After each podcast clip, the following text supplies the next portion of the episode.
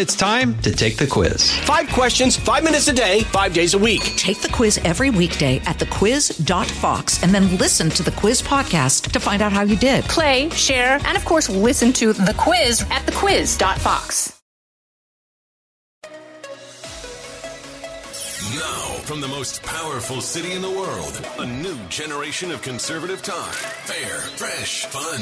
It's the Guy Benson Show with Guy Benson.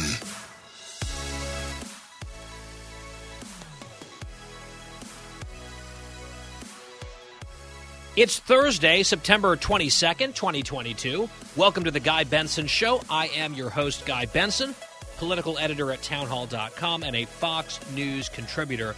A ton of T V coming up for yours truly in the next four or five days. We'll fill you in on some of those details a bit later on today's program.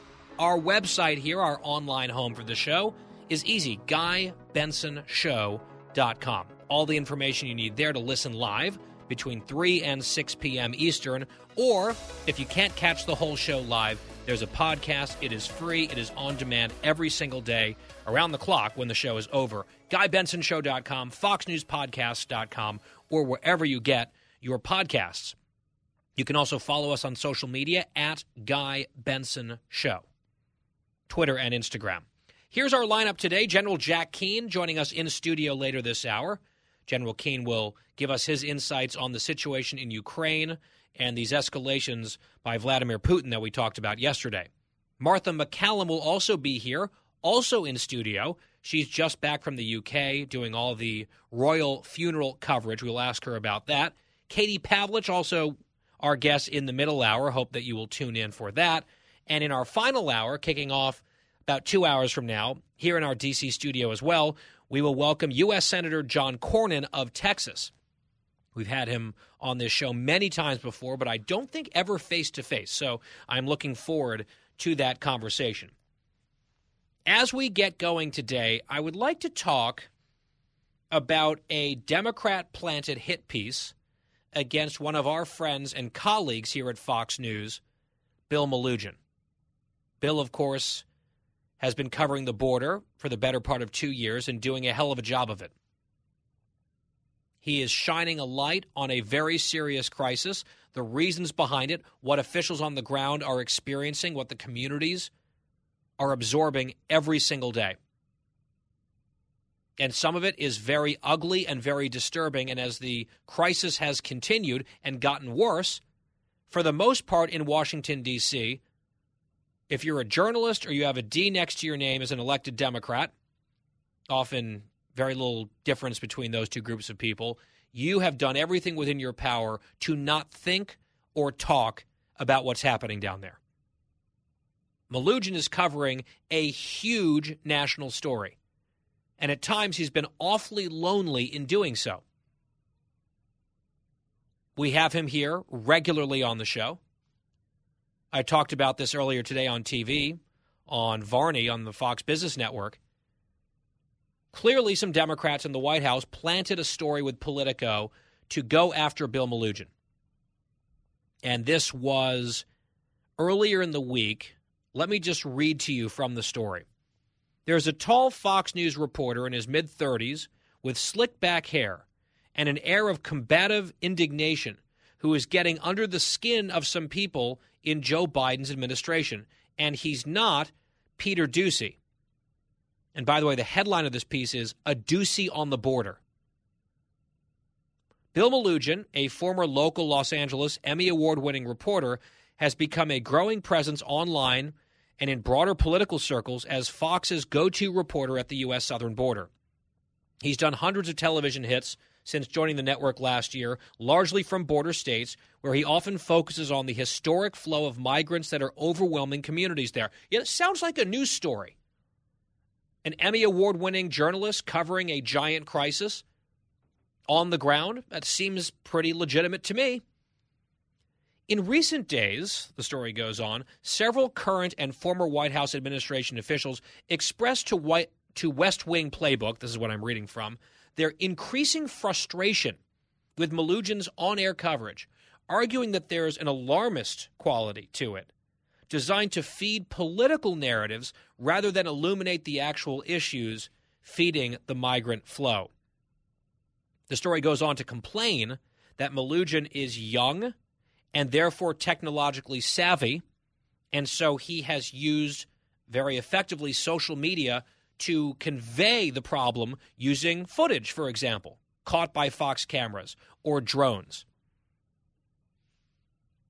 which seems like just using technology to do the job better, to accurately portray what is happening with visuals, right? Just saying words and statistics, which is what we have to do here on this show. It's the radio.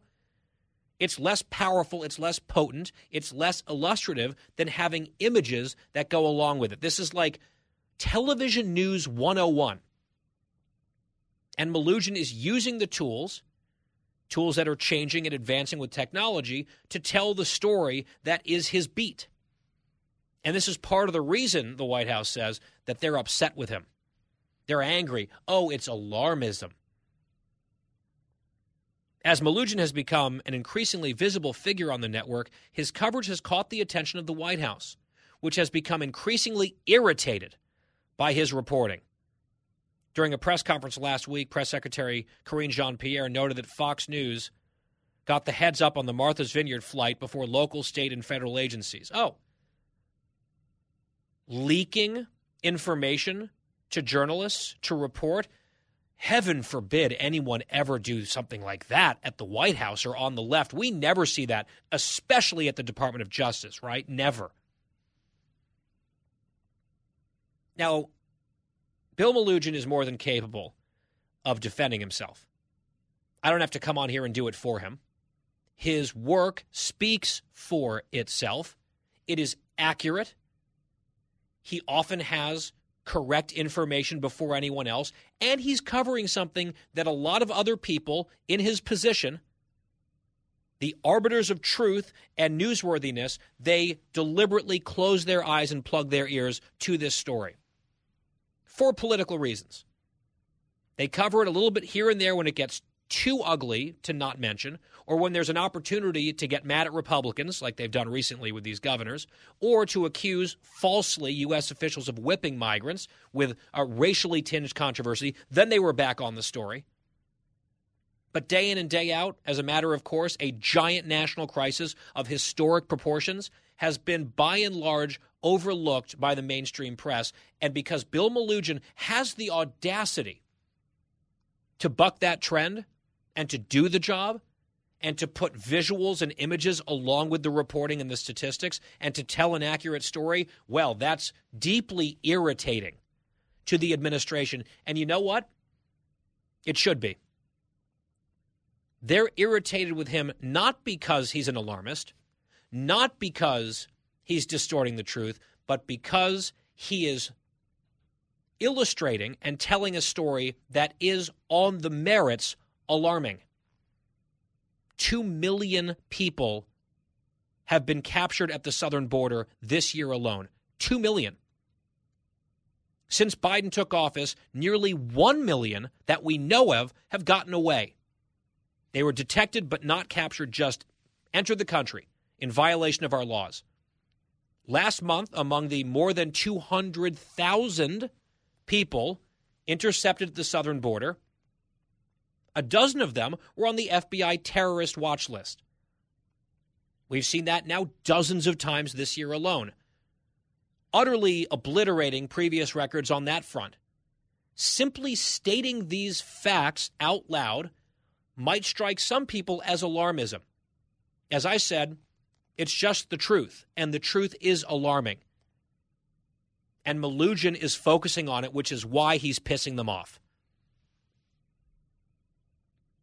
Getting under the skin of the White House, because what they want is fealty from journalists. Democrats believe, usually correctly, that journalists are kind of technically, you know, adversarial, and they're doing this job to hold everyone accountable. But deep down, they understand they're on the same team. They're rowing the same direction. The Republicans and others, they're the bad guys. You know, we're the good guys. So row, row, row. And when anyone in the media, especially sort of the mainstream or left-leaning, uh, left-leaning media, doesn't go along with the beat, with the rhythm, boy, do they find themselves the focus of a great deal of abuse and scorn and anger and betrayal. You're supposed to be on our side. Now, that's not necessarily their, necessarily their expectation about our network, trying to hold truth to power, one-party power, by the way, in Washington, D C But Bill Melugin is under fire. He's under criticism. He's got this whole piece devoted to how annoyed the White House is at him because he's doing the job well, because he is revealing the truth about a problem that is not out of the control of the administration. It is a problem and a crisis that has been directly created by the administration, which is not to say there were not immigration problems before under all administrations previously of both political parties. Obviously, this has been a challenge for a long time. We have not seen anything remotely like this, however, because the policies were not this disastrous. And because Bill Melugin dares to go on the number one rated network on cable and show and tell the factual truth, the White House is coming after him and whispering to other journalists, hey, let's uh, let's try to discredit this guy. Let's talk about the way he does his work. Let's make it seem like it's shady or unethical. Now, I'm so old that I can remember when a presidential administration would criticize a journalist who was maybe saying or doing things that bothered that administration, and they went after that person individually. That was like a five-alarm fire of outrage and indignation in the media, a dangerous attack on our free press. It wasn't that long ago that that was sort of what we went with. I haven't seen all that many voices out there, independent from this network and some other folks, coming to the defense of Bill Melugin. As I said, he doesn't really need it. He's a grown man. He's good at his job. But I wanted to say this as someone who has him on the show recently. I think this is pitiful, but also telling stuff from the White House. Now, by the way, there was a follow-up. I think this was today in Politico, where now I guess Democrats are feeding them even more dirt on Bill Melugin in an attempt to try to discredit him and therefore disqualify him as a serious journalist whose reporting should be paid attention to. Even though he's an Emmy Award winner, well, he's doing the wrong kind of investigative journalism. Not even investigative. It's, the story comes to you when you're at the border. Of course, he's well-sourced and all of that. But here's the, the update from Politico. Quote, in response to last night's story about Fox News' Bill Melugin, a Democratic source wrote in to tell us that we, quote, left out the best part. Melugin, in the past, had a part-time job at an Abercrombie and Fitch store, which was known for hiring men with a particular physique. In twenty eleven, so we're now, what, eleven years ago? In twenty eleven, Melugin, who went by Billy then, oh, m- my God, they've got him now. Billy Melugin, as a college student at Arizona State, he said that he worked at Abercrombie and that Abercrombie was looking for a certain look to find people who had that look to work there. He said at one point he was outside studying for a test and some recruiters from the company came up and said, you've got a great look, and they offered him a part-time job. And apparently, because Bill Melugin, more than a decade ago, called himself Billy and worked in retail, some Democrats think that that is like, you know, hilarious and somehow casts any sort of shadow over Bill's work product as an award-winning journalist. And they decided, hey, let's send that over to Politico, see if they'll print it. And they admit, oh, the Democrats uh, phoned us up and whispered to us that this guy used to work at a retail store because he was good-looking and called himself Billy. Whoa. I mean, I think we have a journalistic scandal on our hands here. Bill Melugin had a Y at the end of his name when he was younger. And he helped sell overpriced, like, cargo shorts to people like me who wanted to seem cooler. Stop the presses. Don't listen to what Melugin says. Ignore the drone footage. He worked at Abercrombie. Pathetic. It's absolutely pathetic. And all I can say to Bill is to have this come of in, to have this type of incoming fire from the White House and top Democrats laundered through a major media organization means that he is hovering over the target. He's doing his job exceptionally well under often difficult circumstances, chronicling a story that needs to be told that the people in power don't want to get told because they're responsible. That is the definition of journalism, as far as I'm concerned. And I look forward to having Bill Melugin, maybe we'll call him Billy, back on the show as soon as possible. I'm not quite done on the border crisis. More details. Maybe, are we allowed to talk about it? By the way, if you're listening out there, Politico, I used to work at an Italian restaurant. I was a host. I would direct people to their tables and sometimes give free bruschetta. Going to crucify me for that? Is my commentary moot and unworthy of attention because of where I used to work? What are the rules here? I'm kind of confused. I'm not confused about this issue. Not at all. And we will continue on it, hammering away every day, including in our very next segment, as soon as we come back on The Guy Benson Show. Fresh conservative talk. Guy Benson Show. I'm Charles Payne. Listen to my Unstoppable Prosperity podcast so I can get you making money right now. Whether stocks are hitting new all-time highs or in free-fall mode, opportunities abound. So why are so many potential investors still sitting on the sidelines? In a new season of my podcast, I'm going to get you in the game. After thirty-eight years on Wall Street, I'm ready to impart some lessons and get you invested in the greatest wealth-generating machine in history. Listen anytime, everywhere at fox business podcast dot com or wherever you listen to your favorite podcast. I'm Guy Benson. We're back. By the way, one other little note about Bill Melugin and the hit pieces in Politico planted by the Democrats against him and his reporting at the border. I had to laugh because he was responding a little bit on social media, and the first objection that I saw from him was, I don't have slick-backed hair, which is how he was described. He did win the best male hair at Fox in our internal debate here on the show. Jesse Waters, in fact, broke the tie and bestowed that honor upon Bill Melugin. He's got very good hair, but it is not slicked back, so that's a fact check. I thought that was sort of humorous. Part of the reason that I think we're getting kind of this meltdown over the what the Republican governors are doing, attacking the messenger in uh, these various smears, I would say, of, of Melugin, is because they don't really have anything of substance to push back with.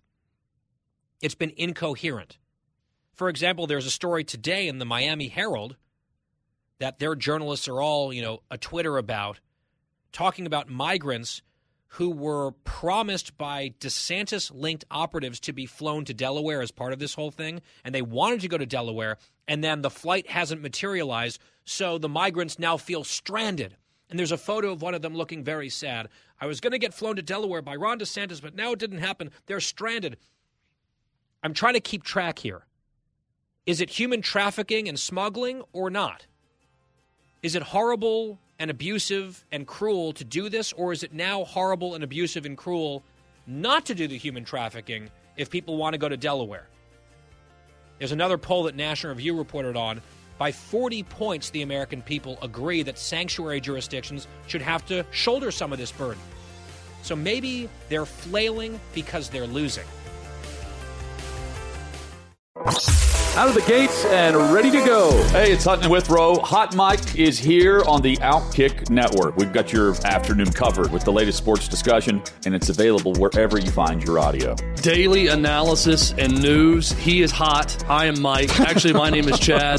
His name is Jonathan, but you get the picture. We're going to bring it every single day. Whatever you want to call us, we'll respond to. We just want you to respond to what we're dishing out every day. And while you're here, we hope you subscribe to the podcast, like, subscribe, and share.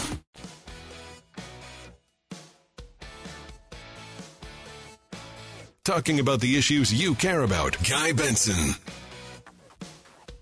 It's the Guy Benson Show. Thank you so much for tuning in. three to six Eastern every weekday, guy benson show dot com. And here with me in studio today is General Jack Keane, retired four-star general, chairman of the Institute for the Study of War, and Fox News senior strategic analyst. And General, it's always great to talk to you. It's especially good to see you. Yeah, it's great. Great being here in the studio and being here with you face-to-face. Wonderful. Let's talk about Ukraine and what's happening with this Russian mobilization. I think a lot of people yesterday woke up to this news, myself included, and were pretty surprised. What is happening here? It reeks of desperation by the Russians. The Russian population might finally start to realize, or be starting to realize now, that what they've been force-fed for the last number of months is not true about how the war has been going. What are your big takeaways about why Putin decided to do this, and whether or not you think it will be successful on any level for the Russians? Yeah, yeah great questions. Well, first of all, he's losing the war, and he knows that. Um, and there's, there's political pressure on him now that, that he had not had a few months ago. On, on the left, there's always been pressure, why the war? We shouldn't be doing this. But on the far right, the pressure is you got to do more. And they want full mobilization. They uh, want the military to obviously improve its capabilities, and they've been very critical of the military and its and its uh, impact. So I think what Putin is, is is doing here is compromising to a degree. He knows full well that if he goes to full mobilization, then that means all of the influencers uh, in his society, not necessarily people that work for him, but generally influencers, depending on the positions they have in academia, businessmen, et cetera.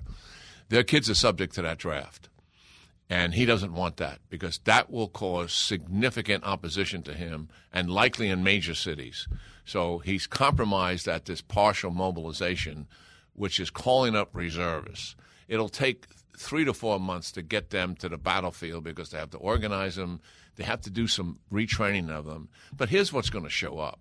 People are physically unfit, medically unfit, and I think largely many of them emotionally and psychologically unfit because they don't want to do this. They don't want any part of going into this war.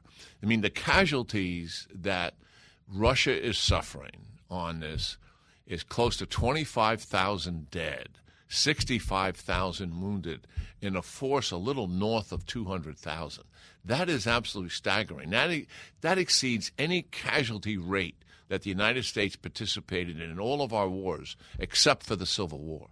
So this is going to be a huge issue for him. And when they do show up, Guy, I don't believe they're going to be decisive. They're joining an incompetent military on the ground. Right, as unfit soldiers. We were talking to General Kellogg about this on the show.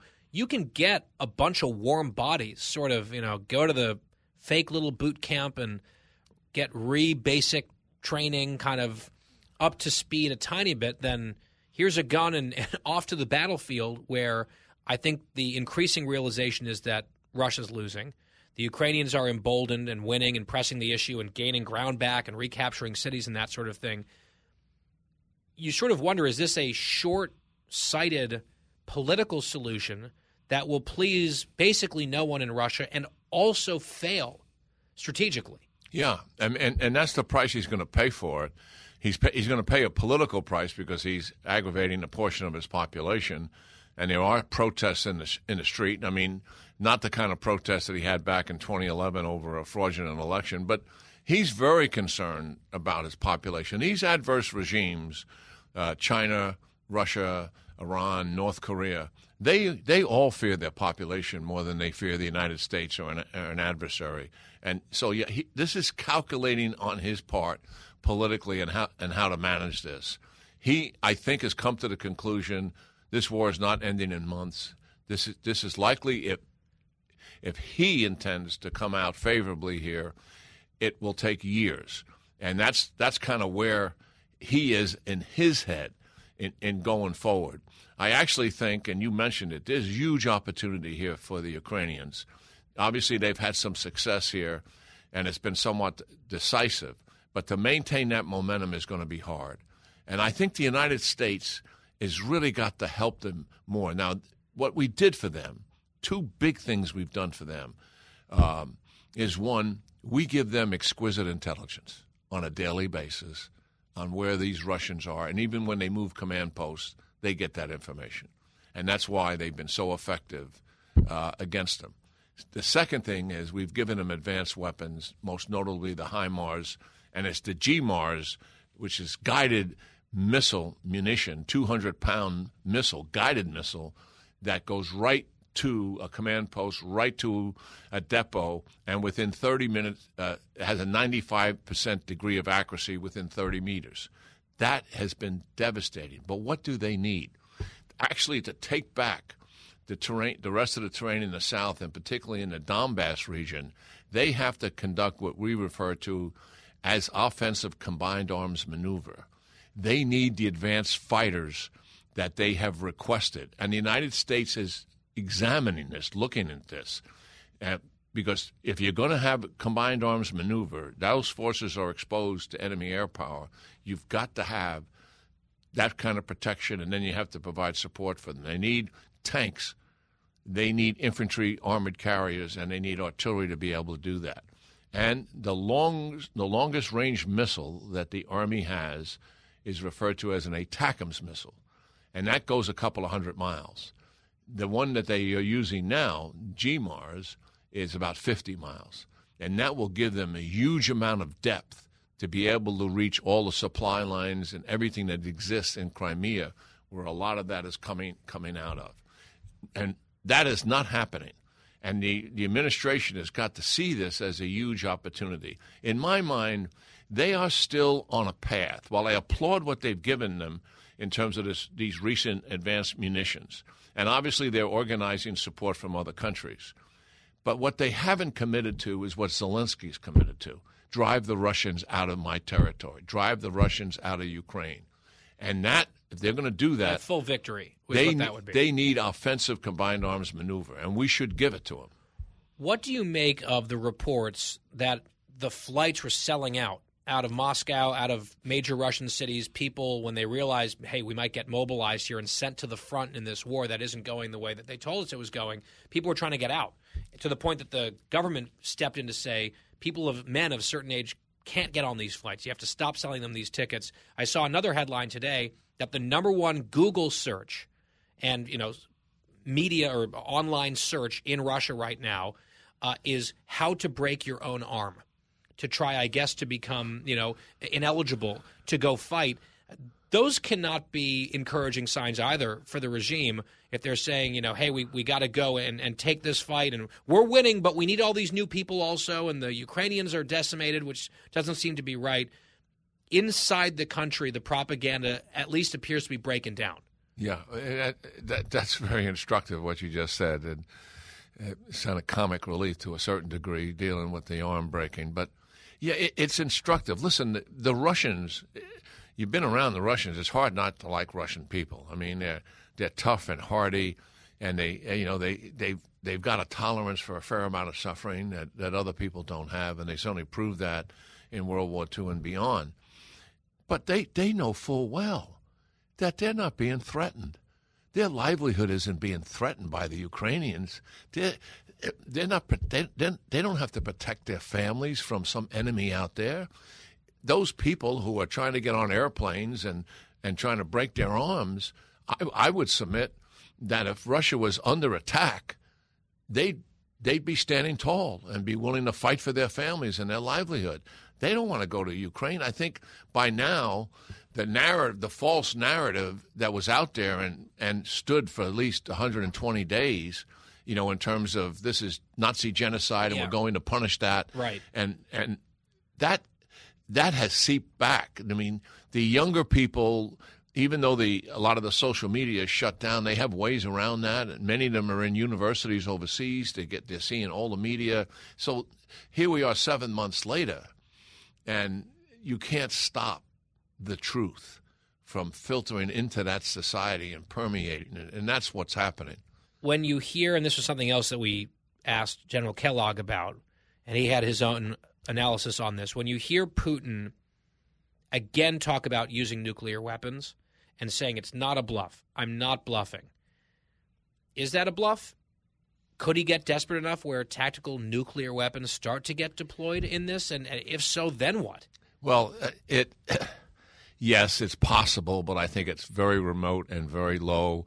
And we're doing exactly what he wants us to do here. We're all getting spun up on it.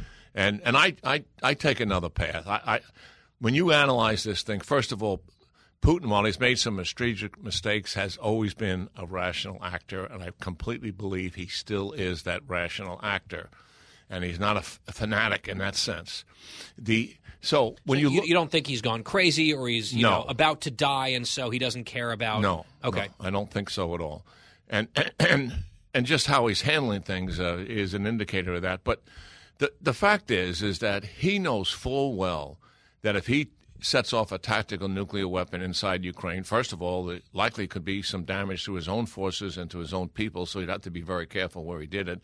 It wouldn't have significant military value because he would need to do several of them, not just one of them. Uh, this is not a strategic nuclear weapon, and it's designed primarily, we, we put these together for uh, enemy adver- adversarial troop uh, formations. But he knows full well that will expand the war.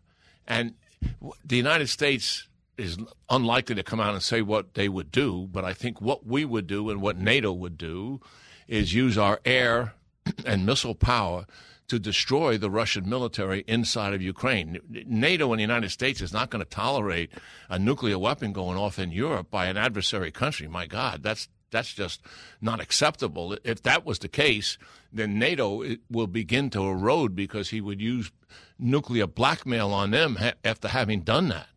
So what we would what we would do to uh, uh, Putin's forces and supply lines and depots and munitions is devastating. He knows that y- using a tactical nuclear weapon to prevent a loss would actually guarantee his losing. And that, I believe, is where we really are. And so why is he talking about it? If he's talking about it, just you said fear-mongering because he wants to stop. He knows the United States, Britain, and some Eastern European countries have provided valuable munitions and arms to the Ukrainians, and it has had a devastating impact on his people. He wants to use this, wave it in front of us, wring our hands, talk about it, get all spun up about nuclear weapons so that one, the Europeans take a knee on supporting him. Even the United States backs off. We don't want to provoke Putin. I mean, he heard Biden in the early stages of this. Why aren't we doing X, Y, and Z before the invasion? We don't want to provoke Russia. We used the word over and over and over again. The German chancellor and the French president talked to him on a regular basis. They would go to the negotiating table right now today, and they would want Zelensky to stop and give up everything that Russia has. That's where their mind is. The Brits are different. The Eastern Europeans are different.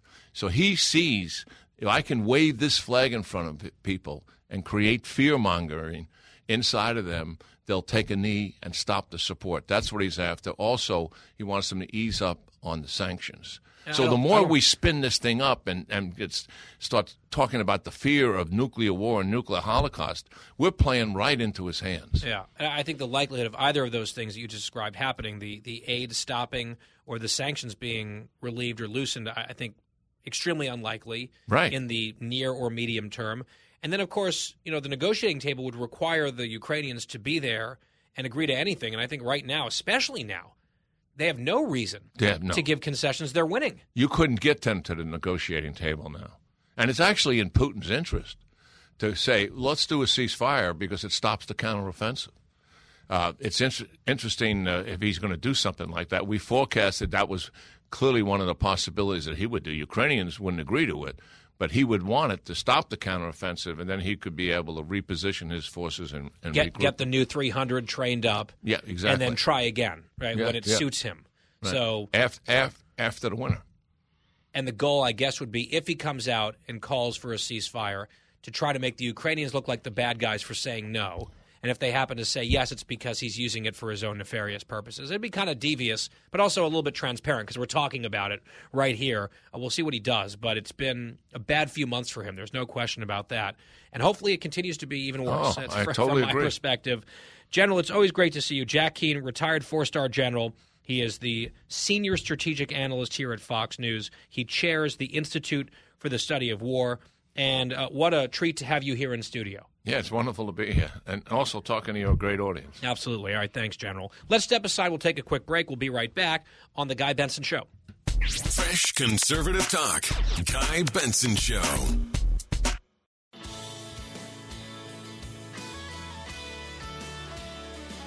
As we roll along here on The Guy Benson Show on this Thursday, some more jitters economically. Mortgage rates now rising to the highest level since two thousand seven after the latest uh, Fed interest rate hike, which was yesterday. That went up as a result of inflation. Gas prices now back on the rise. For the first time in almost one hundred days, gas prices have ticked upward. And we had mentioned this when the Biden team had changed all their rhetoric from we have no control to congratulations to us as gas prices came down a bit over the summer towards the end and into September. There were some experts and folks in the industry warning that that trajectory might not be sustainable and the cost could go back up. The price could go back up. And at least we've seen a bucking of that hopeful trend this week, with gas prices on average increasing to three sixty-eight a gallon yesterday. So that's the first time in nearly one hundred days, as I said, that gas prices have gone up, and they remain fifteen percent higher than they were last year. That's other, I think, very important context in this. Relatedly, this is a story from U S News. Here's the headline. Economic indicators continue to drop, signaling possible recession. Well, technically, we are already in a recession, right? Back-to-back quarters of negative economic growth, and we had everyone at the White House trying to pretend that that wasn't real and that definition didn't count. It's a constant changing of definitions to try to paper over their failures with rhetoric and games. But the argument could be, is it really a serious, biting recession? Technically, it's a recession, but is it a, you know, a bruising recession? Well, now that you've got this major economic index that tracks a bunch of different factors, most of its components that they write about in this story have now dipped into the negative, signaling more struggles to come. A forward-looking measure of the U S economy fell again in August, with most, with most components in negative territory, the conference board said on Thursday. Index is another sign that the economy is slowing in the face of higher interest rates from the Federal Reserve. Central Bank raised rates again on Wednesday, with Chairman Jerome Powell acknowledging that attempts to corral inflation will cause, quote, pain to both consumers and businesses, as we have Democratic control of Washington, D C, with an election coming up in seven weeks. Another hour of this show is coming up next. Don't go anywhere. From the most powerful city in the world, unconventional talk from a fresh, unconventional conservative, Guy Benson Show.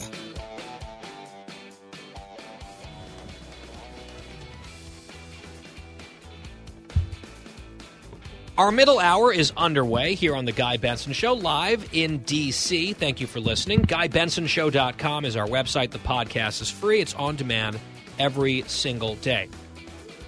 Let's give you a Fox News alert here and an update on the markets. The Dow looked like it was in the green all the way up until a few minutes before the close, and then looked like it dropped precipitously, ending down today one hundred seven points to thirty thousand seventy-six. Joining us here in studio in Washington, D C, the Tony Snow studio, is our friend and colleague Martha McCallum, who is fresh off the air down the hall here from the story on Fox News Channel, which she anchors. She's the executive editor also there every day. Uh, she's got her book, Unknown Valor. She's got the Untold Story podcast. Lots going on, Martha. And your life was very U K-centric for the last two weeks or so. Mm. You're back home. It's great to see you. Hi, great to see you. I just want to, in the time that we have together today, reflect back on – we talked about the Queen's life together uh, on the air, but then – the celebration of her life and the way that they honored her. You were there to cover basically all of it for a week and a half. We had talked on this show about, I guess, what they called Operation London Bridge, mm-hmm. this elaborate plan that had been in place for years for whenever the queen eventually would die. And we were like kind of joking about, I wonder, was there a Fox News Operation London Bridge once this happened, like get Martha on the plane? Like how quickly did this all come together? And how did you guys decide how much to cover this story, yeah. which has international and American interest, but also so much happening here at home? Just talk about that whole process. I'm fascinated. Yeah. Well, so actually I was on my way to D C because uh, I was coming here for a couple days. I had scheduled to do two shows here, and I had set up a bunch of meetings that I was going to have with people on the Hill, just sort of getting warmed up for the midterm elections. And I was about an hour and a half from home in the car and started getting these messages saying that the doctors were keeping the queen comfortable. And so then New York, we started going back and forth, and they started saying, well, you know, are you closer to New York right now or closer to D C right now? And I said, you know, we better pull over. So we ended up turning around, going back to New York. When I got back to New York, uh, she died. Uh, the announcement came out at one p.m. And then we made the decision pretty much right there and then that I should get home as quickly as I could, pack a bag, and be on a flight to London that night. So I did that. And then I was on the air for Fox and Friends the next morning in front of Buckingham Palace. So, uh, you know, we had certainly talked about it. We had done an obit package that we had ready to go, which is typical in news organizations with a person of that stature. And we had updated it recently. We had covered the Jubilee in June. Um, but I, I think it was surprising how quickly it came, honestly, because on Tuesday we watched the Queen welcome Liz Truss and invite her to form a government, a process she had done with fourteen prime ministers in the course of, of her reign, which is astonishing. She looked pretty spry that day. She had her cute little cashmere sweater and her kilt on, and she was smiling, big smile. And two days later, she was gone. And the word was that on Wednesday, her advisors had said that they wanted her to skip uh, an, like an online meeting with the Privy Council. And she died on Thursday. So I think, you know, when when you know people who are older and ailing, I, I do believe that sometimes people kind of say, okay, this is the, this is my time, you know, I'm I'm ready. And I think she was at peace with a, an incredibly, incredibly satisfying life, and uh, ready to maybe go rejoin her husband, Philip, who she loved very much, who died at the age of ninety-nine, and um, and her family. She was very close. They used to call themselves We Four. She, her dad, King George the Sixth, her mom, the Queen Mother, and her sister, Margaret. And she was rejoined to all of them when they lowered that coffin in King George's Chapel, a chapel that she had commissioned so that her family would be back together in the end. There was so much pomp and circumstance in a solemn way around this. And the operation, the whole plan yeah. then played out. So many speeches and events culminating ultimately in the funeral, which was nine or ten days later. In terms of your coverage, what was the most interesting thing that you were looking for as someone who has covered the royal family for a, a lot of your career? Well, you know, there's there's no one you can even compare this to. And back in twenty seventeen, The Guardian put out a story that was a huge breaking story. They had uncovered the plan for Operation London Bridge in great detail.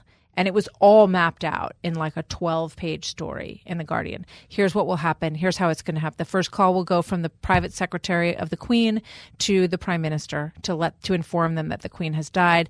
Instantly, all of these things kick in, all of these just incredibly complex arrangements, the movement of flags, all of it across the country. So it was pretty amazing to start witnessing that whole program as it began to kick in, but it was like clockwork. Okay. I mean, I don't know if for people who may have watched The Crown, uh, it, it makes me think of this scene with Queen Mary where she asks, she's very sick and she's in bed and she's smoking, you know, cigarette after cigarette after cigarette. She was quite the character. And she says, oh, shut the window. Um, and her, the, you know, person who's helping her says, you know, don't like the music or something like that. She said, oh, they're rehearsing my funeral again oh. outside her window. So this is common, right? That they're preparing these events in an, in an extraordinarily detailed way. Um, I, I thought that it was pretty fitting that she died at Balmoral, which is the reason that I say that it wouldn't surprise me if there was just sort of a, some element of, of timing. And, and she just loved it up there. She loved it there. Loved it's a it. beautiful part of the world. And she loved to be outside. She loved nature. She loved hiking in those mountains. She loved riding her her fell ponies. She loved her animals up there. And she, driving very and she fast. Was, yeah, she was an engineer in World War Two. She begged her father to let her join the armed forces. She felt very much that she wanted to make a sacrifice that everyone else was making. And she was trained as a mechanic and a driver. And, and you know, and, until she was really old, she used to hit the put the pedal to the metal in that old Range Rover and drive it around the, the Scottish uh, estate. Less than a minute, Martha. I know that you and your team, amid your coverage, took some time to go pay your own respects. Very yeah. long queues. Just talk about that experience quickly. Yeah, you know, I mean, as a reporter, I wanted to experience what was being talked about every single day, that it was this extraordinary experience, that all these people were online. And and the British people, you know, person after person after person, the diversity of this crowd, Guy, you know, black, white, Asian, old, young, from all over the United Kingdom. I'd ask them all, why are you here? Every one of them, same answer. Well, because I love the Queen. Everyone, okay? No matter where they were coming from in their world.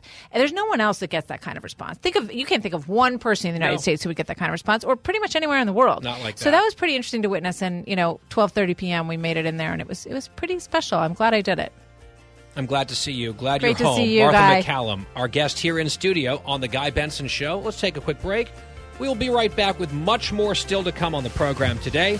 Thanks for listening. Stay with us.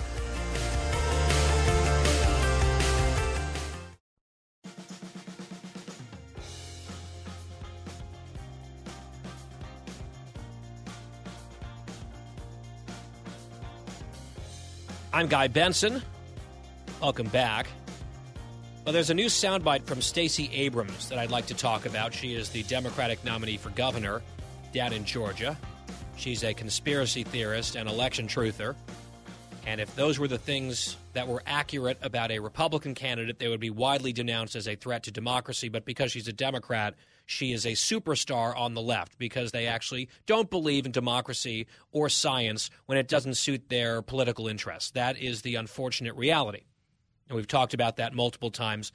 Polls out just in the last few days have her trailing Governor Brian Kemp in a range of six polls out in the last couple of days alone have Abrams trailing Governor Kemp down there by somewhere between six and eleven points, depending on which survey that you look at. So she was giving some comments, and this was on abortion this time, and she had a very interesting comment or assertion about the heartbeat of an unborn child. Here's what she said in Cut twenty.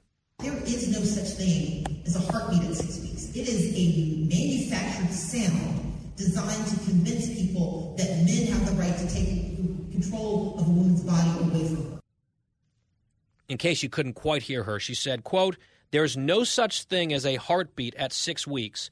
It's a manufactured sound designed to convince people that men have the right to take control of a woman's body." I have absolutely no idea what she's talking about. We can have a debate about when cardiac activity begins in an unborn child, when a full heartbeat is established, at what point that independent heartbeat represents a life worthy of legal protection. Those are worthwhile discussions. But that's not what she's saying here. She's claiming that what is detected on an ultrasound, what is detected in utero, that cardiac activity at six weeks, that person or that entity's cardiac activity that was manufactured apparently for the purpose of letting men control women's bodies or something. What an absolutely strange and bizarre way to frame the issue. And it's also fascinating to watch a bunch of journalists line up and try to defend this conspiracy theory and scientific misinformation being spewed by Stacey Abrams, because it's part and parcel of their agenda on abortion. Because the Democratic agenda on abortion and the media's agenda on abortion is one and the same. One journalist, for example, quotes the American College of Obstetrics and Gynecologists, which defines the, quote, "fluttering of cells in the embryonic heart tube as cardiac activity rather than a heartbeat." Okay. I understand it might not be a full, like, adult-level heartbeat at six weeks, but if there is detectable, audible cardiac activity, it is not a stretch to call that a heartbeat. What does cardiac mean? It relates to the heart. If someone told you, hey, don't worry, your cardiac activity is about to stop, how would you react to that? Would you say, well, will my heartbeat stop? This is a very strange parsing on this. And it goes back, I think, to the goal and really the necessity of the pro-abortion, especially later in pregnancy, pro-abortion crowd, which I try to distinguish from pro-choice people. I think there are good faith disagreements, and then there's radicalism. And in the radical category, it is necessary, in order for them to justify their beliefs and maybe sleep at night, they have to dehumanize the fetus. They have to dehumanize the unborn person. They will not allow themselves to believe that until that child is fully born, and some people go even further than that, it's not really a human being, which is why you get all this dehumanizing language and these technical changing of definitions. In fact, John McCormick at National Review points out that for quite a long time, Planned Parenthood, the number one abortion provider in the country, had listed the early heartbeat starting at six weeks on their own website, because that has been the understood scientific reality for many decades. But because that then interacts unfavorably with the abortion politics that they want to play, and they don't like Republicans or conservatives or pro-lifers of all stripes pointing out that there's independent heartbeat, there's an independent cardiac activity, whatever you want to call it, six weeks into a pregnancy, that is inconvenient when it comes to discussions surrounding these issues. And the persuasion of many people that, okay, maybe we should start thinking about where to draw ethical lines on abortion when there's a separate heartbeat. That kind of starts to feel like a separate person. They don't want to have that discussion. So Planned Parenthood went back and changed their own definition of the heartbeat and when it starts on their own website. They told the truth for a long time until it became politically untenable. Then they changed the quote-unquote science, which is why we're hearing this type of nonsense from Stacey Abrams and why a lot of people are rushing, tripping over themselves to affirm what she's saying, even though it's wrong. Glenn Kessler, the fact-checker at the Washington Post, says, for what it's worth, fetal heartbeat is a misnomer. The ultrasound picks up electrical activity generated by an embryo.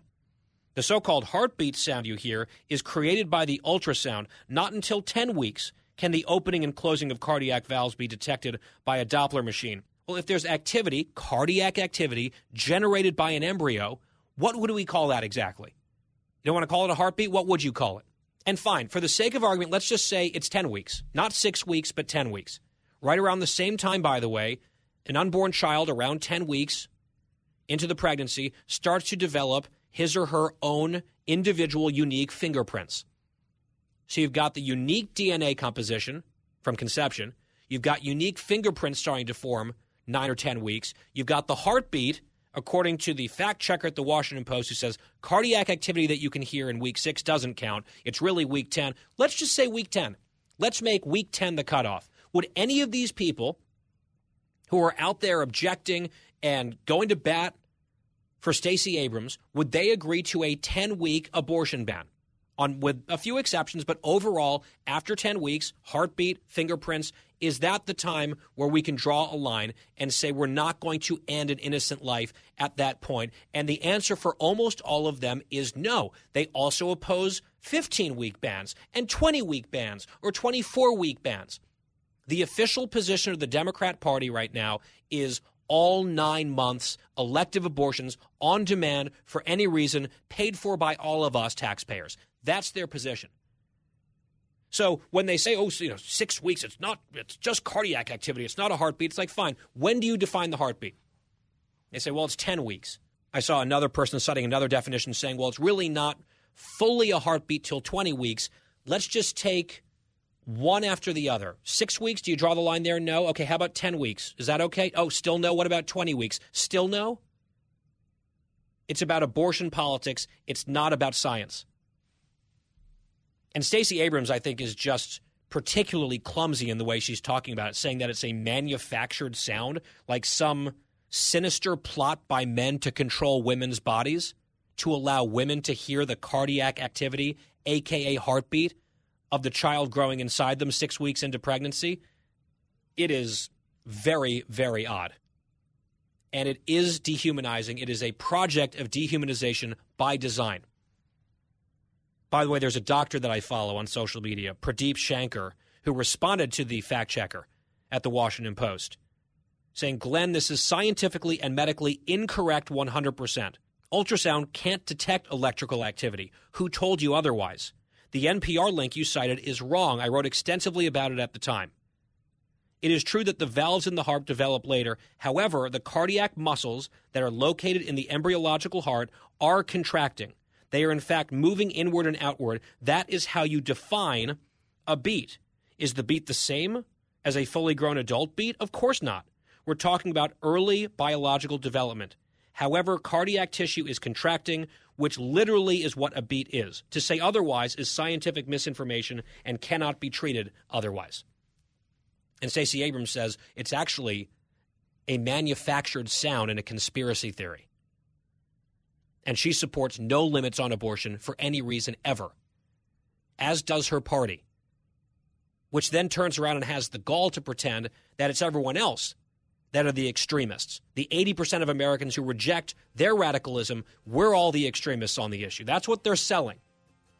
And I think pro-lifers or even just moderate pro-choicers, it doesn't take a lot of effort to push back. You just have to have the courage and the information to do so. And that's a battle we're willing to have, morally, ethically, politically, here. And the Guy Benson Show continues next.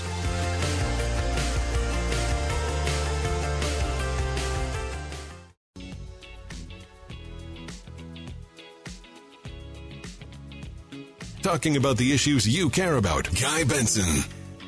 Back on the Guy Benson Show, halfway through today's program. Thank you very much for listening. Every weekday, three to six Eastern and around the clock for free on our podcast, guy benson show dot com. All the information you need is right there. And with us now, once again, is Katie Pavlich, editor at town hall dot com, where I also work, and a contributor at Fox News, where I also work. We happen to be friends on top of it all. Katie, great to have you back. Hey, Guy. Thanks for having me. Great to be here. I would like to start by talking about this awful story out of North Dakota, and we're still getting some more details on what exactly happened. But according to officials in that state, a man in his forties had some sort of dispute or argument with a teenager, an eighteen-year-old. They argued about politics, and the older man admits to chasing him down, the teenager, in his car, striking him, and killing him. So it looks like vehicular homicide. Charges have been filed. The individual has already been released on bond. And there's a few different angles to this story aside from the awful, horrible thing about an eighteen-year-old who was killed. Some people might say, well, this is a local news story. Why is it being discussed on a national show? Well, it turns out that the killer, in his basically his confession, told authorities that he believed the kid was part of an extremist group because he was a Republican. He was a Republican extremist, so that, I guess, set him off, which led to this pursuit and then the killing. And this comes just days after President Biden gave a big national speech warning that extremist Republicans are a threat to the country. Katie, I'm not blaming Joe Biden for what this guy did, but I guarantee you that if the political roles were reversed here, we would be having a big, acrimonious, nasty national conversation about politics and rhetoric and scapegoating and political violence, and we're not really seeing almost any of that outside of right-leaning media. No, it would be the, the top headline across the country, and understandably so, but because it's a Republican victim, uh, the media doesn't seem to want to touch it. And broadly speaking, you know, you mentioned President Joe Biden's speech in Philadelphia where he was flanked by two Marines and the red lighting and, you know, tripling down on this idea that he thinks that Republicans are extremists. And the question I have is, you know, how what what is what does it take for Democrats as a whole to condemn this kind of behavior? Uh, we saw the uh, the uh, assassination attempt of Supreme Court Justice Brett Kavanaugh over the summer. Uh, we now have this young man who was killed by someone who admitted he did it because he believes this this teenager was part of a Republican extremist group. Um, you know, we've condemned it. I, I don't know why there isn't easy outcry from the left to say this is wrong and we cannot tolerate this in, in our society, uh, and and that the, the book should be thrown at the, the guy um, for, for doing this, um, and that it, it can't be the way that we operate our politics in this country. You know, voting is a substitute for violence, uh, and yet we've seen so much of this over the past not just six months, but, you know, during the summer of twenty twenty when Democrats fully embraced rioting in the streets for the sake of social justice. Uh, so it, it is a double standard, and in terms of where it goes and where it, where it ends, uh, it doesn't seem like this is a great path for the country to go down should there be more instances of, of this that do occur. It's not just a local news story. That doesn't occur in a vacuum. We've seen this kind of attitude from the left for a couple of years now. Yeah, and you mentioned the example of the assassination plot against Justice Kavanaugh. It was ignored so much by the national press that just days after it happened, not a single Sunday morning show based in D C, the politics shows, covered it at all, with the exception of Fox News Sunday. They all ignored it. The president of the United States has declined to comment on that. Right? He's not just saying that Republicans are extremists. He's saying that they're dangerous. They are threats. And he wouldn't say a word. We've heard nothing from him directly on the plot against Justice Kavanaugh. The Speaker of the House, Nancy Pelosi, explicitly refused to condemn a series of terrorist attacks and firebombings against pro-life pregnancy centers.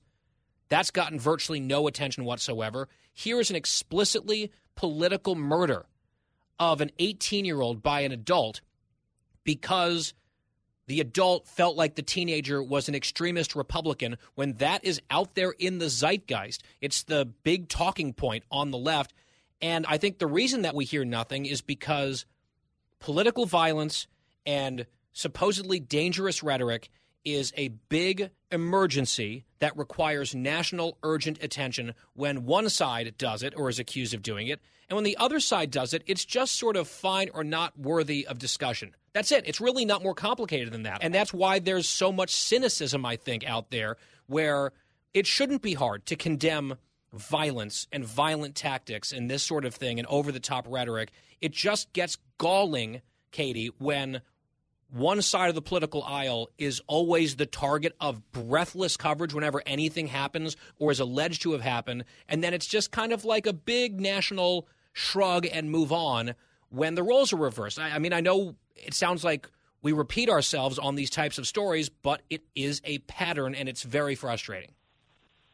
Well, and it's not just that President Biden gave a speech about extremism in the country. I mean, this has been a full federal government, Biden administration project. I mean, the Department of Justice has an entirely new team dedicated to going after political extremism. Uh, they went after parents who showed up at teachers uh, or at uh, school board meetings, for example, and we're going to use the Patriot Act to, to go after them. And yet when it comes to real political violence that we're seeing, including the murder of a teenager uh, by a man who admitted that he did it for that purpose, you'd think they'd be interested in investigating that kind of political extremi- extremism, but they're not, which is why the American people have so little faith in these law enforcement institutions, because it's very clear that they're not interested in just ridding political extremism from all sides of the aisles. They are interested in promoting a narrative. Uh, well, just attacking the- Republicans, right? That's right. It. It's an opportunity to attack Republicans. But not just verbally, going after them with the Department of Justice, while they ignore cases like the one we discussed today. Yep. I saw one tweet that went viral. My friend Mary Catherine Ham had amplified it on social. And this user writes, an unarmed teen got chased, run over, and killed by a middle-aged guy who said he felt threatened by the kids' politics. No protests, no riots, no corporate statements or donations, no president saying he might have been his son, no national media coverage, no national conversations. I mean, that is pretty much spot on, Katie, and that's why I think a lot of people do not trust the media. Media looks around saying, oh, gosh, there's a credibility emergency, there's misinformation, there's disinformation, these people's brains are being poisoned, and they never seem to stop and look in the mirror very long. Well, in, in this particular case, not only was the victim uh, a Republican, but he was a white Republican. And therefore, there are two strikes against him when it comes to what the media is willing to tolerate as a victim in this country, regardless of the circumstances. And it's disgusting, despicable. And it certainly isn't treating everybody with the same, uh, you know, treating people the same in terms of coverage. I mean, it's absolutely outrageous. Oh, they're not even trying. And then let's go further into the media angle, because it has to be said, and I know conservatives complain about the media all the time, and sometimes it feels like we're just beating that same drum. But as long as they give us new examples and new fodder, all we can do is call it out and use our platforms to try to shame them on some level. Mark Hemingway, looking at the Associated Press coverage of this story in North Dakota, and he tweets, "The A P managed to cover this incident and not even mention the Republican extremist angle. The media writ large cannot possibly wonder why much of the country despises their industry." Right? This is a story about a politically motivated killing of a teenager, and the sort of ugly truth about the political motivation and what happened there was just glossed over by the Associated Press in a way that it would never, ever, ever, ever be if some right-winger had murdered a left-winger after Donald Trump had given a speech about how Democrats are extremists and threats to the country. I mean, it's just not fathomable that the coverage would look the way it does under those circumstances. We all know it, and I guess we just have to say it, and I just don't know if anyone out there in media world outside of certain precincts really care. I mean, they can listen. Maybe they occasionally, a guilty pleasure, they listen to this show, and they might say, well, maybe he's got a point, but they just move on and keep doing the same thing. I think the question is why. I mean, why do they just not want to acknowledge, you know, because they have this narrative that Republicans are the only side of the political aisle that has extremists who are in their ranks? I mean, how hard is it for people in the media and for Democrats just to say, yeah, it's inappropriate and wrong to run over teenagers because they have a different and kill them because they have a different political perspective than you do? I just, that's just not a hard thing to do, and yet they won't do it. But the good news well, I, is and that you ask- that are doing it, and at Town Hall, Mia Cassell has been going through this case. She has all the details on what happened, yep. who this guy is, yep. uh, all you know, his confession, his record, what the court documents say, and we're going to continue writing about it because it's an atrocity, uh, and unlike everybody else, we're willing to tell the truth about it. Yep, and we're covering it here. You mentioned our colleague at Town Hall has been all over it. You asked the question, why? Why is the media doing this? I think the answer is pretty simple. They have their narrative that they are wedded to because it is also the Democratic Party's narrative. Their narratives are very often one in the same. This is their side. It's their team. It's their tribe. We're getting very close to an election, and disrupting the tribe's narrative about dangerous extremist Republicans being a threat by highlighting something like this would be very inconvenient and uncomfortable for the ruling party. The Democrats have the press in their pocket. Journalists want the Democrats to do well in the election, and so they're not really going to emphasize things that they don't want to emphasize, which is why they're getting dragged kicking and screaming into talking about immigration, for example. They don't want to do it because it hurts the cause, and they're down for the cause. I really don't think it is more complicated than that. Here's one other example on the media, just since we're flogging away, Katie. I'm sure you've seen at least a few headlines about this uh, murder out in Nevada, where the allegation is that an elected Democrat murdered an investigative journalist. And the journalist had been looking into him and had exposed this politician for a while for various allegations of corruption and, and misconduct. And what officials say uh, in the case is that this elected Democrat then went and murdered the journalist for doing his job. The Associated Press, here they go again, wrote a story about it the other day that did not mention the partisan affiliation of the elected official who committed the murder. And again, broken record time, Katie, but if a Republican official murdered a journalist, there is a zero percent chance that that detail would get left out of any news story, and that news story would be a much bigger news story because that's the narrative. Republicans are hostile to the media, and they attack the media, and now they've literally murdered a member of the media. Look at what they're doing. But because it's a Democrat, it's gotten like a few little headlines here or there, and the Associated Press doesn't see fit to put the little D in parentheses next to the suspect's name. I mean, it just speaks for itself. Well, and, and not only would it be a, a bigger story than it is, every single Republican running for office on a local level to the national level would be asked about the story nonstop. It would be a twenty-four hour news cycle about what happened.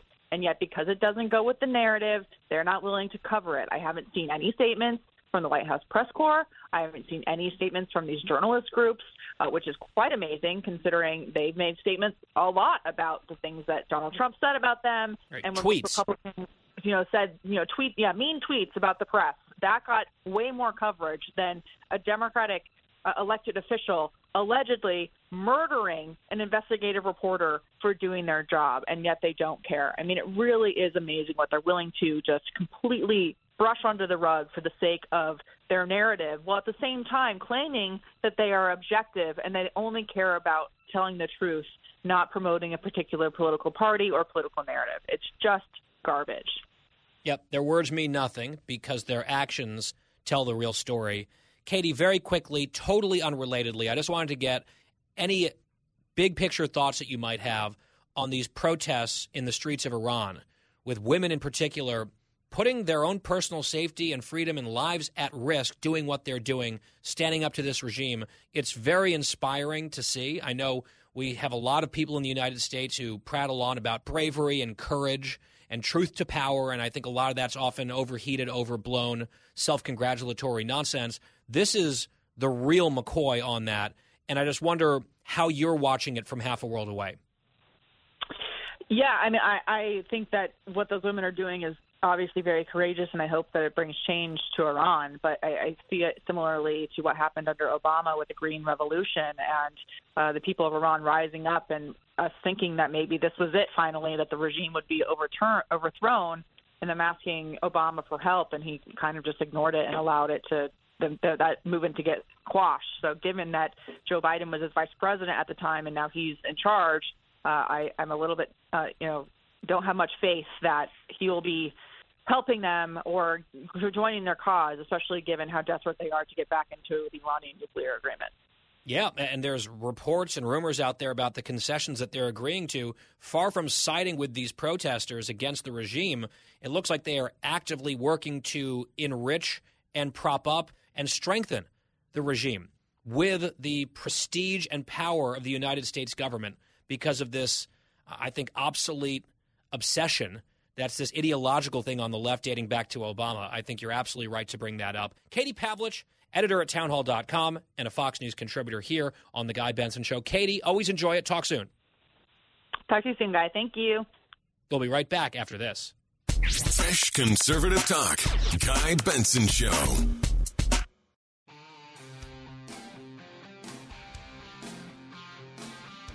As we continue here on The Guy Benson Show, I think it was last week we mentioned this story out of Chicago where the C E O of McDonald's, based in Illinois and now based in Chicago, he had sounded the alarm, as many others have, about the really serious crime problem in that city. I was just there yesterday. I was talking to a friend who lives there, and she says it's really bad, and not just in the quote-unquote usual areas.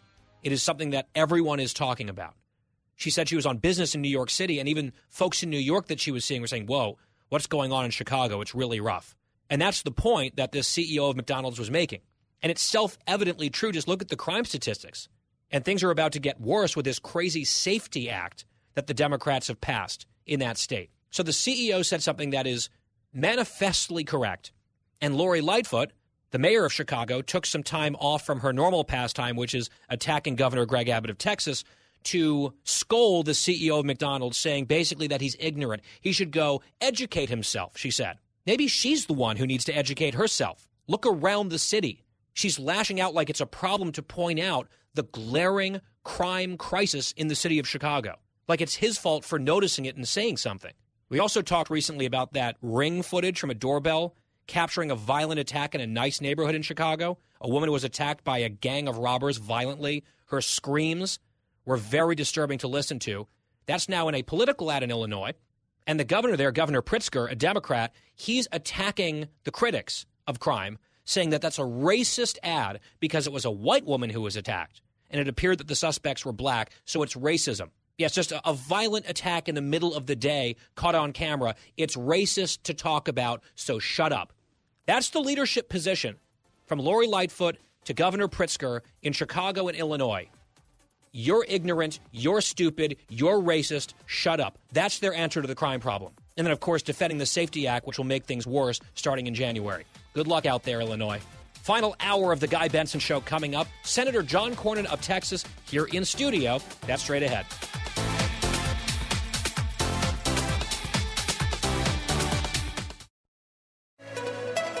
It's five o'clock in the most powerful city in the world, Washington, D C. It's time for the Guy Benson Show Happy Hour, sponsored by the Finnish Long Drink. Finland's most popular alcoholic beverage has come to America. Visit the long drink dot com. And now, here's your host, Guy Benson.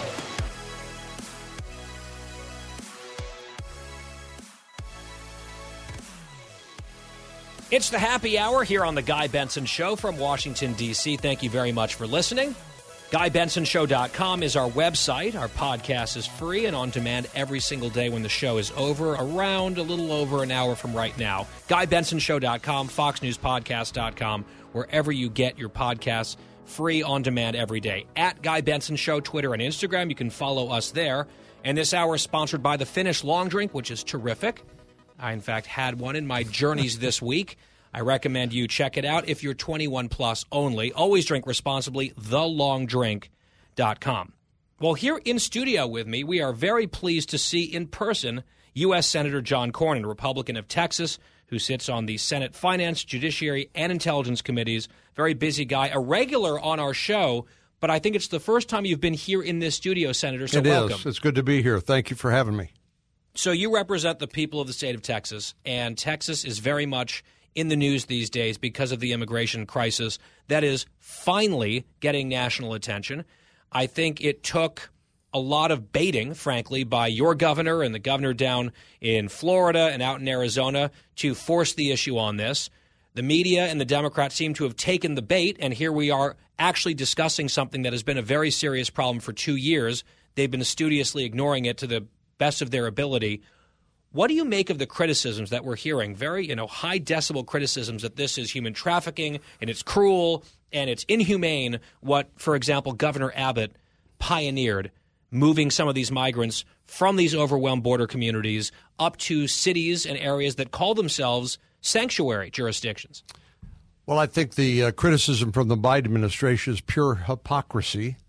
Uh, they've been flying and busing migrants to uh, the interior of the United States for the whole time that President Biden's been in office. I think you're exactly right. Um, you know, we've been expecting them to pay attention because the numbers are so huge. Two million this last year alone, border encounters. It's a hodgepodge of people who are economic migrants, asylum seekers, criminals, drug runners. I mean, it's that's part of the problem with an uncontrolled border. You don't know what you're getting. And um, I think uh, it was a brilliant act of uh, of uh, the governors to uh, to put this on the radar screen of some of these major city mayors, particularly in these sanctuary cities. Um, they're not showing a lot of empathy for the migrants like they did when they weren't coming to their town. But this is uh, designed, I hope, to provoke a conversation and negotiation to actually stop the crisis that's occurring at the border that they have studiously ignored. Yeah, although the problem is there's a roadmap to solving the problem or at least yep. greatly ameliorating it. They don't want to go there. The Biden administration will not go there. I think it's completely political. They would rather have the chaos and the danger and the death than do something that might make it seem like maybe Donald Trump was right about something all along. Well, their political base uh, will not tolerate anything uh, short of open borders.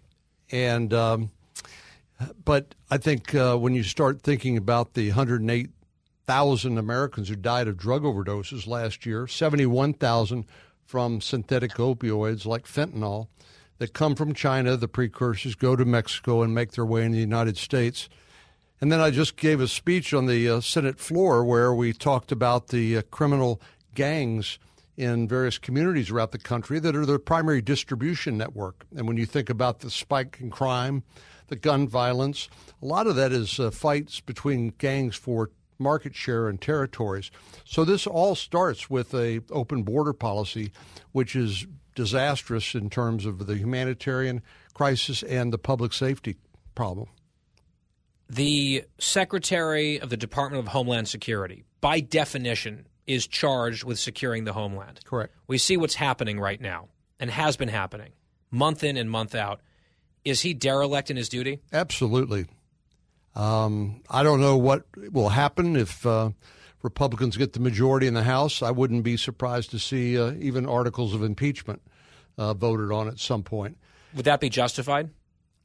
I think so under the circumstances. I, I don't say that lightly, um, but when he will tell under oath uh, members of Congress, when you ask about what we've just described here, uh, he will say the border's secure. So will the White House press secretary. So will Kamala Harris and others. When we know that's not true. And, um, you know, they have these delusions. Uh, I was with Secretary Blinken. We were discussing the annual refugee cap, which is part of the Immigration uh, Committee's uh, uh, jurisdiction, the Juris- Judiciary Committee. And he said, well, this is really about uh, building up the uh, government, the governing bodies in, uh, in Guatemala, Nicaragua, and elsewhere.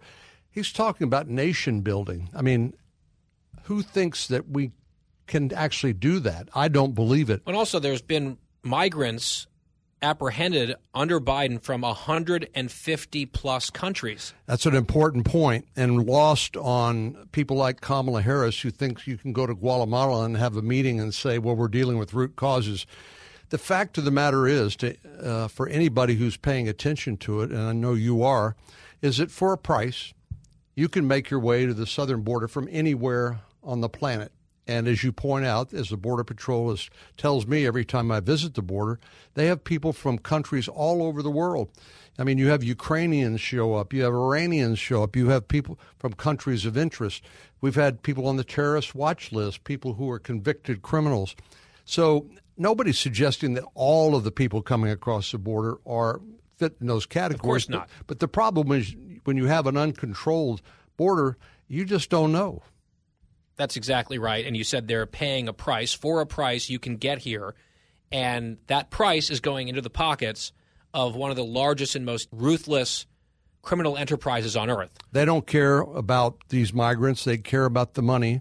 And just to nail down the point, this idea of flooding the zone with unaccompanied children and migrants is part of a plan, part of a scheme or strategy to divert the attention of the Border Patrol so they can process these migrants so that they can't stop the drugs that come across. And like I said, those killed one hundred eight thousand Americans last year alone. If you can believe it, Senator, it was only last week that the White House held a celebratory festival at the White House on the day that the inflation numbers came out and were worse than expected, when we all knew they would be bad but not that bad. Right. Terrible timing, horrible optics. The split screen was so horrific that even some of our competitors had to comment on how it didn't really play terribly well for them politically. But there seems to be just no end in sight in terms of what the Democrats want to do. Keep spending money. Right. They have no answers on inflation at all. On sixty minutes on Sunday, President Biden diminished the increased inflation by saying, well, it only went up an inch. Mm-hmm. That might make it into some political ads this fall, I might suspect.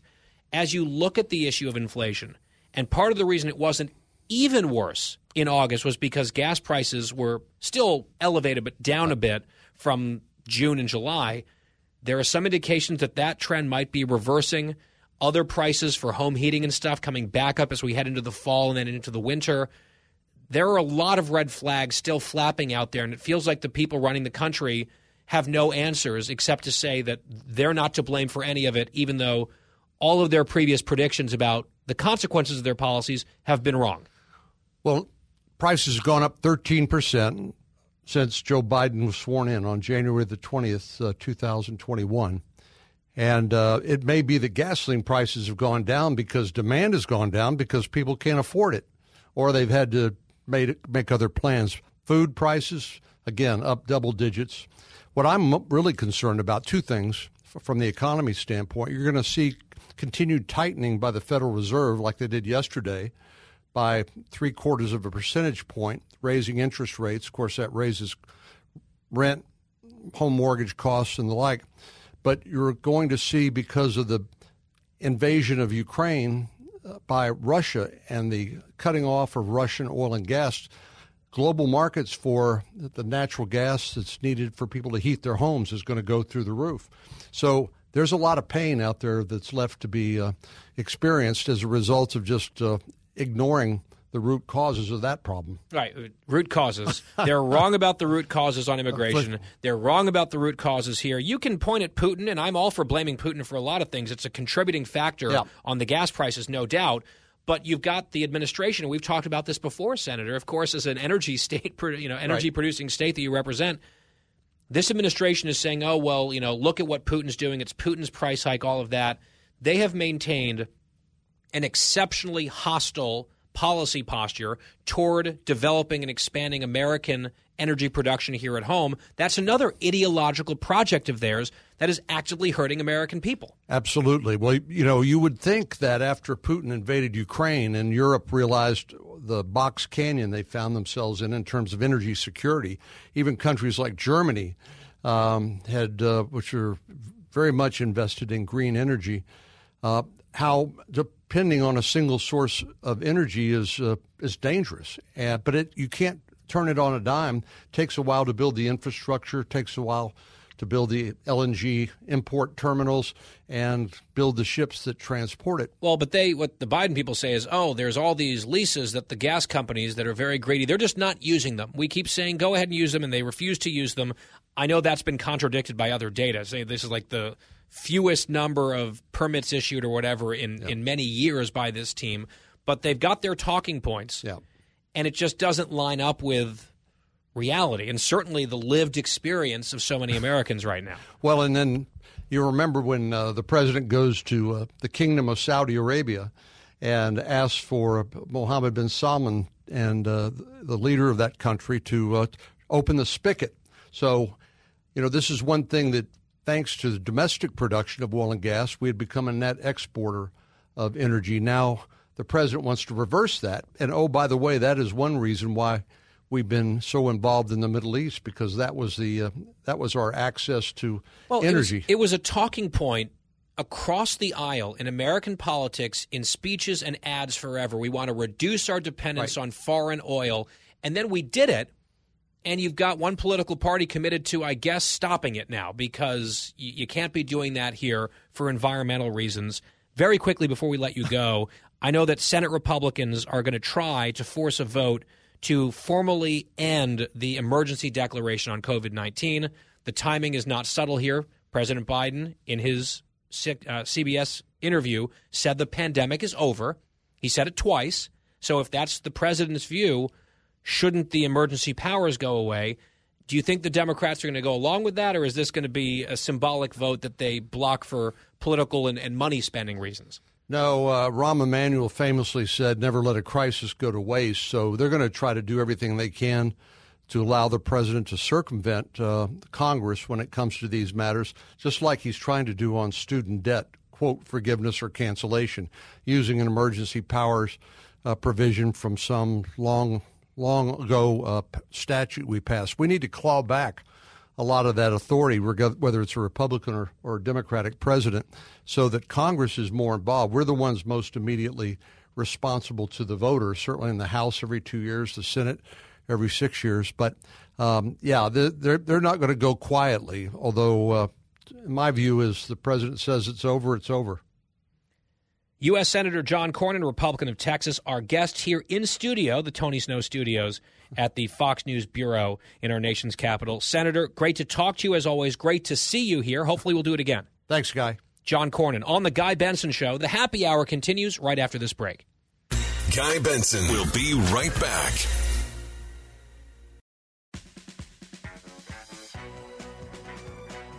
It is the happy hour here on The Guy Benson Show. Thank you very much for tuning in. So some interesting news, exciting development here at Fox. We told you a few weeks ago about the decision by the bosses here to elevate Shannon Bream as the new anchor of Fox News Sunday, and she made her debut earlier this month. We had her on this show just before her first time in the permanent anchor chair on F N S, and she's off to the races there. That decision then created an opening in the midnight hour Eastern time on Fox News at Night, which is the show that she has anchored and hosted since its debut for a number of years now. And I've been on that show fairly regularly throughout its tenure since it's been on the air. And because Shannon was moving up to Fox News Sunday, I think clearly a promotion and a great opportunity for her. She'll also be chief legal correspondent still at the network. She's a very busy person, lots of responsibilities. That midnight show on top of it five days a week was going to just be too much to have on her plate. So they had a couple of rotating guest hosts, and people were doing a nice job. I was on, I think, with Rich Edson last week when he was guest hosting. And then this week it was announced that permanently the new host of Fox News at Night at twelve midnight Eastern, nine p.m. out on the West Coast, is Trace Gallagher, who is and has been a significant presence on the news channel for years. He's been our guest here on this show. I'm a fan of Trace. I think he does a really good job. I think he's very talented. He's versatile. He's filled in in a lot of different roles over the course of his career here at Fox. And for him to now have his own real estate for an hour, I think, is just a great development, and I look forward to being on the air with him on his show. And I was sending him congratulatory emails about it yesterday. We were going back and forth, and it's just great. And I think he'll be doing it from Los Angeles, which makes sense.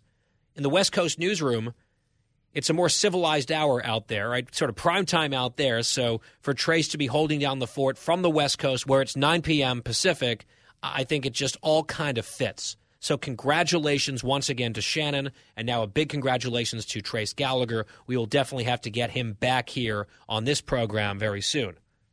Now, after the show tonight, a little over half an hour from now, I will be wheeling my bags just across the way here to Union Station here in D C and then hop on the train up to New York. I have a very busy T V schedule coming up this next stretch of days, so I just wanted to put it out there. Some programming notes, since we're talking about Fox programming. Here's the T V side. The radio will always be the same, Monday through Friday, three to six p.m. Eastern, and the free podcast at guy benson show dot com. On television, we'll be juggling a fair amount. So tomorrow, Friday, I will be co-hosting Outnumbered as one lucky guy in the middle seat on the curvy couch. So that will be noon Eastern, Outnumbered. Looking forward to that. It's a fun group on the couch, including our friend Kat Timpf. I'll be on Kudlow tomorrow on Fox Business Network in the four o'clock hour. I will then be co-hosting Saturday and Sunday, The Big Show, at five p.m. Eastern. That's sort of an ensemble show, four of us each day. This weekend's panel will be myself, Alicia Acuna, Lara Trump, and Joey Jones. I'll also be doing Fox and Friends on Sunday morning. On Monday, I've got America Reports up in New York in the early afternoon, and then I'll also be on Gutfeld that evening. That's Monday night. Back to D C on Tuesday for Special Report and the panel with Brett. So I just take a breath. That's what I've got coming up. So if you want to catch me on the T V side of things, many opportunities to do so over these next five days. And as I said, radio always right here, very consistent. You know how to find us.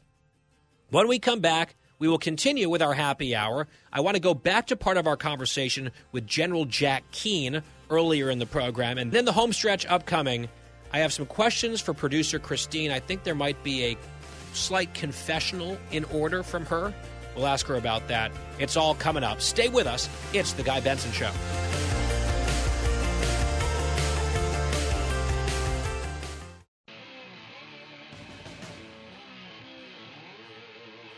You're listening to a new generation of talk, Guy Benson. Back half of the happy hour here on The Guy Benson Show. Thank you for listening. guy benson show dot com. Earlier in the show, in our first hour today, General Jack Keane joined us here in studio, a retired four-star general, chairman of the Institute for the Study of War, and Fox News senior strategic analyst. A lot to get to with Ukraine and Russia. We asked him all about it. Here's just a flavor of that conversation. What are your big takeaways about why Putin decided to do this, and whether or not you think it will be successful on any level for the Russians? Yeah, yeah, great questions. Well, first of all, he's losing the war, and he knows that. Um, and there's, there's political pressure on him now that, that he had not had a few months ago. On, on the left, there's always been pressure, why the war? We shouldn't be doing this. But on the far right, the pressure is you got to do more. And they want full mobilization. They uh, want the military to obviously improve its capabilities, and they've been very critical of the military and its and its uh, impact. So I think what Putin is is is doing here is compromising to a degree. He knows full well that if he goes to full mobilization, then that means all of the influencers uh, in his society, not necessarily people that work for him, but generally influencers, depending on the positions they have in academia, businessmen, et cetera, their kids are subject to that draft. And he doesn't want that because that will cause significant opposition to him and likely in major cities. So he's compromised at this partial mobilization, which is calling up reservists. It'll take three to four months to get them to the battlefield because they have to organize them. They have to do some retraining of them. But here's what's going to show up. People are physically unfit, medically unfit, and I think largely many of them emotionally and psychologically unfit because they don't want to do this. They don't want any part of going into this war. I mean, the casualties that Russia is suffering on this is close to twenty-five thousand dead, sixty-five thousand wounded, in a force a little north of two hundred thousand. That is absolutely staggering. That, e- that exceeds any casualty rate that the United States participated in in all of our wars except for the Civil War. So this is going to be a huge issue for him. And when they do show up, Guy, I don't believe they're going to be decisive. They're joining an incompetent military on the ground. All right, as unfit soldiers, we were talking to General Kellogg about this on the show. You can get a bunch of warm bodies, sort of, you know, go to the fake little boot camp and get re-basic training, kind of up to speed a tiny bit. Then here's a gun and, and off to the battlefield, where I think the increasing realization is that Russia's losing. The Ukrainians are emboldened and winning and pressing the issue and gaining ground back and recapturing cities and that sort of thing. You sort of wonder, is this a short-sighted political solution that will please basically no one in Russia and also fail strategically? Yeah, and and, and that's the price he's going to pay for it. He's pay, he's going to pay a political price because he's aggravating a portion of his population. And there are protests in the in the street. I mean, not the kind of protests that he had back in twenty eleven over a fraudulent election, but he's very concerned about his population. These adverse regimes, uh, China, Russia, Iran, North Korea, they they all fear their population more than they fear the United States or an, or an adversary. And so yeah, he, this is calculating on his part politically and how and how to manage this. He, I think, has come to the conclusion this war is not ending in months. This is this is likely, if if he intends to come out favorably here, it will take years, and that's that's kind of where he is in his head in, in going forward. I actually think, and you mentioned it, there's huge opportunity here for the Ukrainians. Obviously, they've had some success here, and it's been somewhat decisive. But to maintain that momentum is going to be hard, and I think the United States has really got to help them more. My full interview with General Jack Keane here in studio in D C, available online, guy benson show dot com, also part of that free podcast on demand every single day. guy benson show dot com, fox news podcast dot com, wherever you get your podcasts. When we come back, it's the home stretch. It's the first day of fall, and we're going to talk about how much we love fall. But that's not really the topic. The real topic is Christine and back to school night and what happened with her daughter, and we'll get into all of those details right after this. For the full interview and more, go to guy benson show dot com.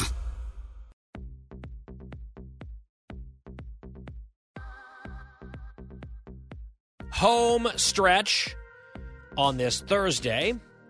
It's the Guy Benson Show from D C today, New York tomorrow, and Monday. A lot of T V coming up, as I've mentioned. Glad that you're here. guy benson show dot com is our website. Podcast is always free and on demand. It is the first day of fall, and I am very excited about that because fall is probably by far my favorite season. It's my favorite weather, best temperatures, sweater but not heavy coat. Right, it's not the freezing, frigid winter, but it's not the sweltering, humid summer. It's just a little crisp. You've got football. You've got my favorite holiday, which is Thanksgiving, in the middle toward the end of fall. So I am always excited when you first get that first slight chill in the air. again, not too cold. And some people whine and complain that summer is gone. I'm ready for summer to be gone probably midway through August, honestly. So it's the first day of fall, and I just wanted to shout out my favorite season. Hello, autumn. We've been waiting for you. And part of the fall is back to school. If you have kids and you're a parent and they're in really any kind of school, public or private, you are familiar with the annual ritual known as back to school night, where parents schlep over to the school and meet the teachers, and they get to hear a preview of what's going to happen in the academic year. And my parents would do that every year, and we were very excited to hear what they thought when they came home.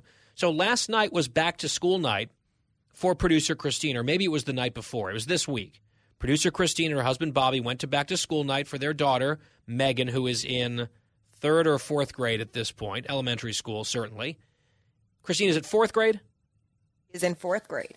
Fourth grade, okay. So you were all excited. You were telling us it's back to school night.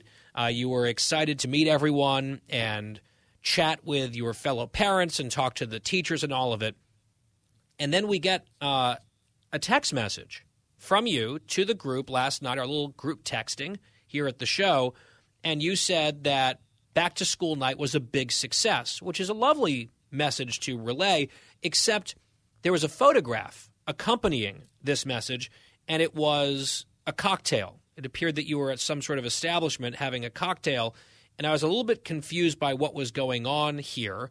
Uh, you said that back to school night was a success. There's your cocktail. I responded, obviously more of a success than Sober September, which was your stated goal at the beginning of the month, although you started like four or five days into September, lasted, I think, less than a week, and now you're drinking on a school night during back-to-school night. What was the timeline here? Did you go after back-to-school night to a bar or something? Yes, we did. So we took advantage of the fact that we had a babysitter, obviously, so Bobby and I could both attend back-to-school night, and it was a success. We sat in Megan's classroom. I got to read the lovely note that she gave to Bobby and I. I looked through her desk. We talked to the teacher, figured out what's going to happen, you know, this year. Um, got told Megan's a little chatty, so we got to work on that. I have no clue where she gets her chattiness from, but we do have to work on that a little bit. And then uh, we left and we went to a fine establishment right near our home. So um, I hadn't had dinner, so I could order something very quickly. And it just so happens they had some martini specials. And I mean, the lemon drop martini just looked delicious. How is, how can I deny myself or the bartender to make one? And I, I just wanted to say, I think I never told you one of the other rules about Sober September is if you have a babysitter, I mean, you can't waste the night, can you? Yeah, so Sober September was yeah. a complete misnomer from the very beginning.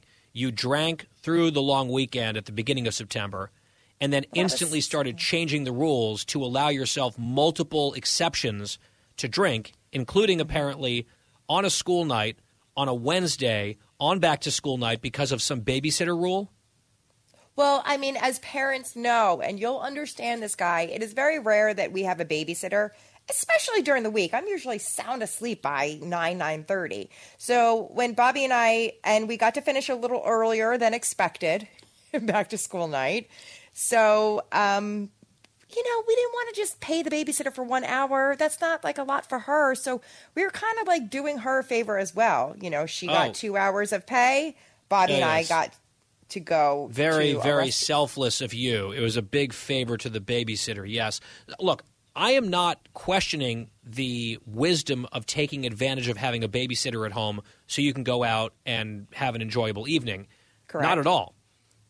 I am saying that you cannot come on and boast about doing Sober September and then just not follow through at all and find multiple excuses to drink. Also, we have just sort of skipped over, I think, a crucial detail. I just heard quite a euphemism, I believe, from you. You said that you got to leave a little bit earlier than expected, something along those lines. Mm-hmm. Uh, what does that mean exactly, Christine? So Bobby and I felt that after the first half an hour of back to school, we got the gist of what was to come, you know, what is expected of Megan. And we didn't feel we needed to stay there for the back half of the hour. Uh, I guess you, I'm sure you understand that. So you uh, left early is what you're saying. You skipped out on back to school night halfway through it to go drink.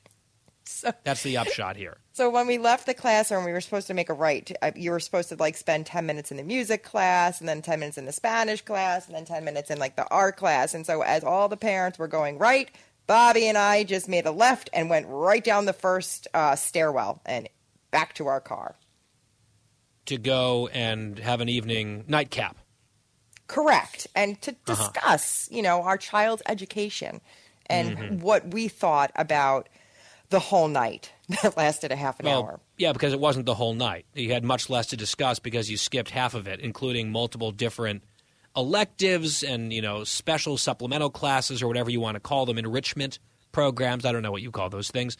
But I just wonder, how do you think that reflected on you or on Megan for these teachers who will perhaps notice that her parents were there at one point and then suspiciously not there for half of the programming at back to school night?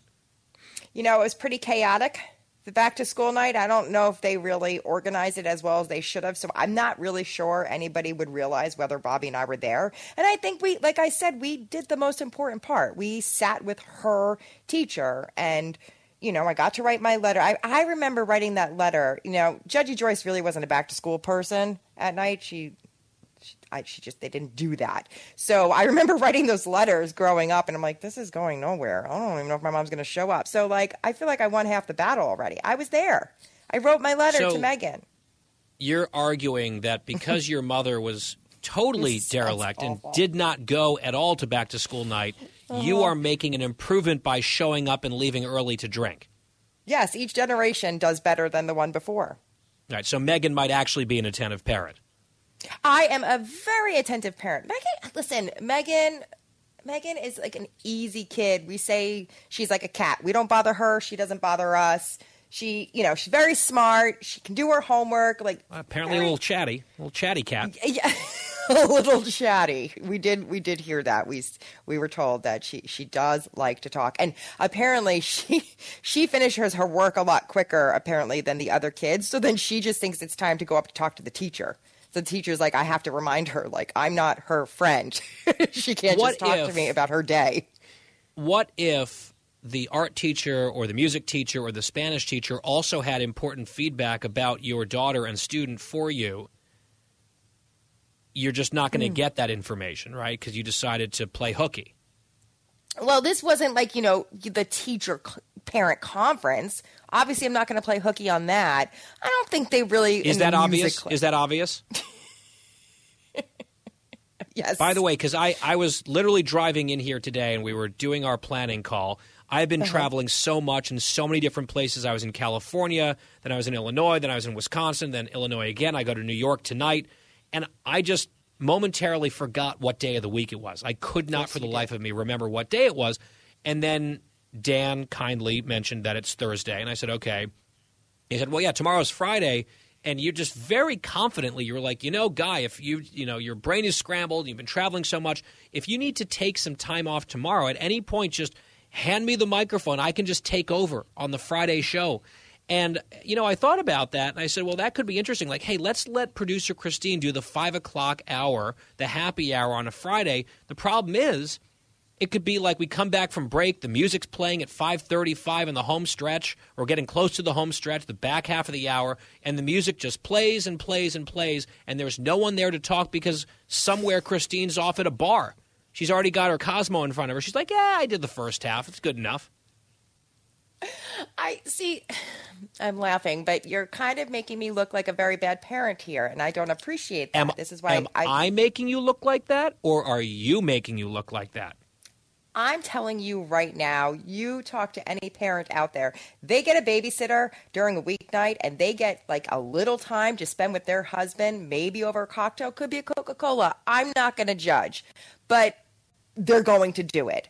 I think we got, like I said, we, we understood what was happening at school. We get where Megan, you know, mm-hmm. w- what we need to work on. And also Megan, in her letter, she, she wrote to mommy and daddy saying, you know, thank you for sending her to the school, and it's so nice, and she knows that we work hard to do that, and, you know, she can't wait for to hear about what we think about her teacher. And then she wrote, and mommy, you were going to meet all my friends' parents, and then in parentheses, I'm sure you will talk to, and then she wrote in caps, all of them tonight.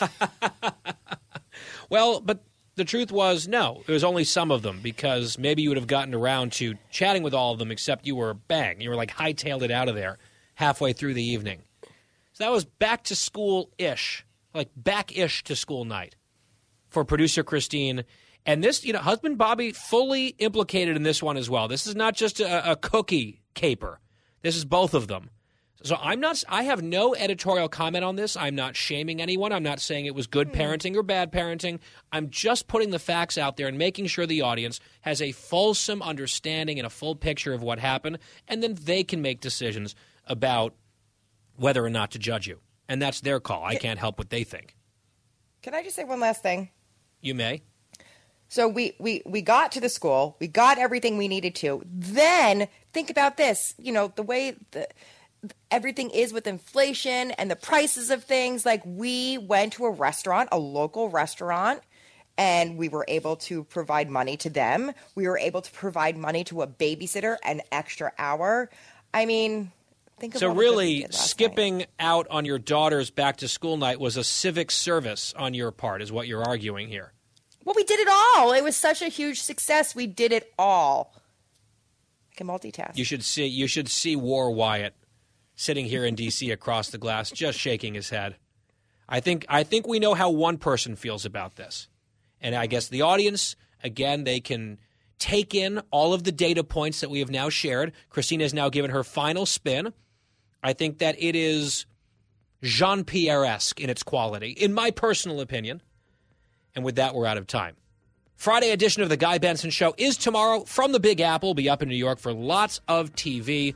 We'll give you that schedule again, of course, each day as necessary, as helpful. In the meantime, have a great evening. Thank you so much for listening. It is The Guy Benson Show.